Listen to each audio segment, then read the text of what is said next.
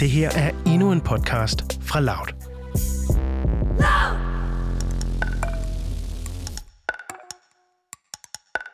Lange kjortler over for stramme jakkesæt. Lange buskede fuldskæg over for små sirlige overskæg. De så parter i lokalet, de er landsmænd. De kommer alle sammen fra Afghanistan, men de er alligevel som nat og dag. Og selvom de lige nu befinder sig i en blodig krig med hinanden og forsøger at dræbe hinanden på slagmarken, så taler de sammen lige nu. Det gør de i en stor konferencesal i Katars hovedstad Doha på den arabiske halvø. Well, for more on these historic peace talks, The American Secretary of State landed in Doha for this key moment, maybe the beginning of the end of decades of conflict in Afghanistan. The event many Afghans have been waiting for for decades. Face to face peace talks between the government and the Taliban. the Taliban is going to have to clearly lay out their political vision for the country. Sådan lød det i september.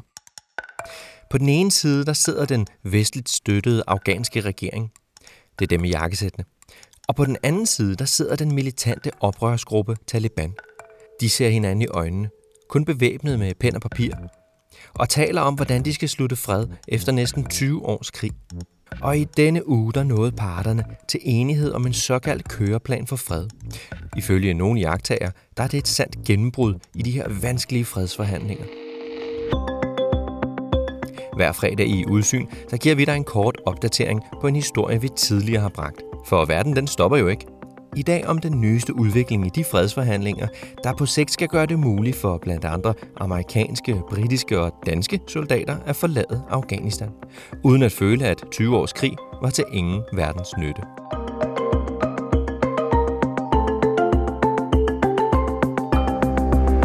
Du lytter til Udsyn. Din vært, Pola Roshan Bakker. Det er ikke meget sådan at se på. Det er sådan set bare tre tætskrevne stykker A4-ark. Men de her tre stykker papir, de kan hurtigt vise sig at redde menneskeliv ude i virkeligheden, mener kommentatorer. Og virkeligheden, det er Afghanistans vidstrakte bjerge og stepper, og gader og stræder i Kabul. Netop her i den afghanske hovedstad, der er Talibans voldelige angreb eskaleret kraftigt det seneste år. At least 18 people were killed in Afghanistan on Saturday after a suicide bomber struck in the capital, Kabul. Det her var i oktober. Og så sent som i slutningen af november, der blev der på en dag affyret 14 raketter mod hjertet af Kabul. Tre mennesker blev dræbt. Og sådan har det været i hele 2020. Det ene angreb efter det andet. Ifølge iagttager eskalerer Taliban volden bevidst for at presse regeringen ved forhandlingsbordet. Og i så fald der virker volden. Det er nemlig første gang nogensinde, at regeringen og Taliban i denne uge udsendte en fælles erklæring om, at begge parter nu forpligter sig seriøst til de videre fredsforhandlinger.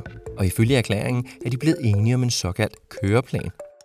Og jagttager i internationale medier har også bemærket, at øh, talspersoner fra både regeringen og fra Taliban på Twitter har postet meget enslydende udmeldinger om udviklingen. Begge parter er altså tilfredse og enige.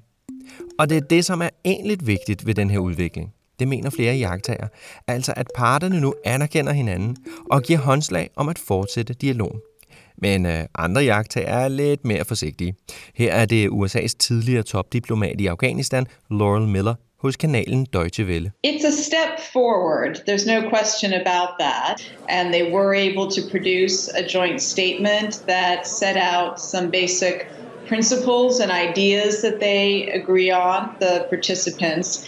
Um, but it, I, I would hesitate to call it a major breakthrough because uh, it was not a negotiation of a peace deal. It was what is often referred to as uh, talks about talks, preliminary talks, dialogue that might evolve into an actual negotiation of some kind of peace deal. Tidligere har en række centrale emner splittet parterne ved forhandlingsbordet.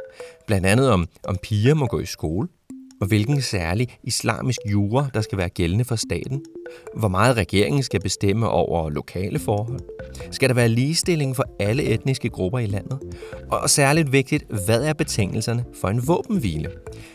Der er i sagens natur rigtig meget på spil. En fredsaftale er et spørgsmål om, om liv og død for den afghanske befolkning, der har lidt store mennesketab de seneste 20 år. Alene i år, altså bare siden januar, har over 2.000 civile afghanere mistet livet i kampe og politisk vold, ifølge tal fra FN i september. Og næsten 4.000 er blevet såret. Selvom fremtidsudsigter er svære at spå om, særligt med din krig, så er der forskellige scenarier, som den danske journalist i Kabul, Nana Mu Steffensen, ser for sig. Hun er en af de jagttager, som følger forhandlingerne lige nu. Og i et tidligere afsnit af Udsyn, der tegnede hun det her billede for os af fremtiden. Best case, der kan komme ud af det her, det er på en eller anden måde, at man får en politisk aftale med, med Taliban igennem de her forhandlinger. Og i så fald, jamen så bliver Taliban jo nok på en eller anden måde en del af af regeringen måske i fremtidens Afghanistan. Så, så der vil komme til at blive en eller anden indflydelse fra Taliban i fremtiden, hvis man lykkes med at få en politisk aftale med dem. Worst case, som der er rigtig mange, der ser det, og som er det mange frygter, det er, at Taliban simpelthen bare venter på, at USA øh, har, har sendt alle deres soldater hjem, og så at de i stedet for at lave en politisk aftale, så prøver at tage så meget de overhovedet kan af landet med vold og magt. Altså worst case er, at man frygter endnu mere krig, endnu flere angreb fra Taliban, som tænker, hvorfor skulle vi lave en aftale nu, hvor USA er ude? Nu vil, de bare, nu vil vi bare prøve at, at se, hvor meget vi kan vinde med, med vold i stedet for.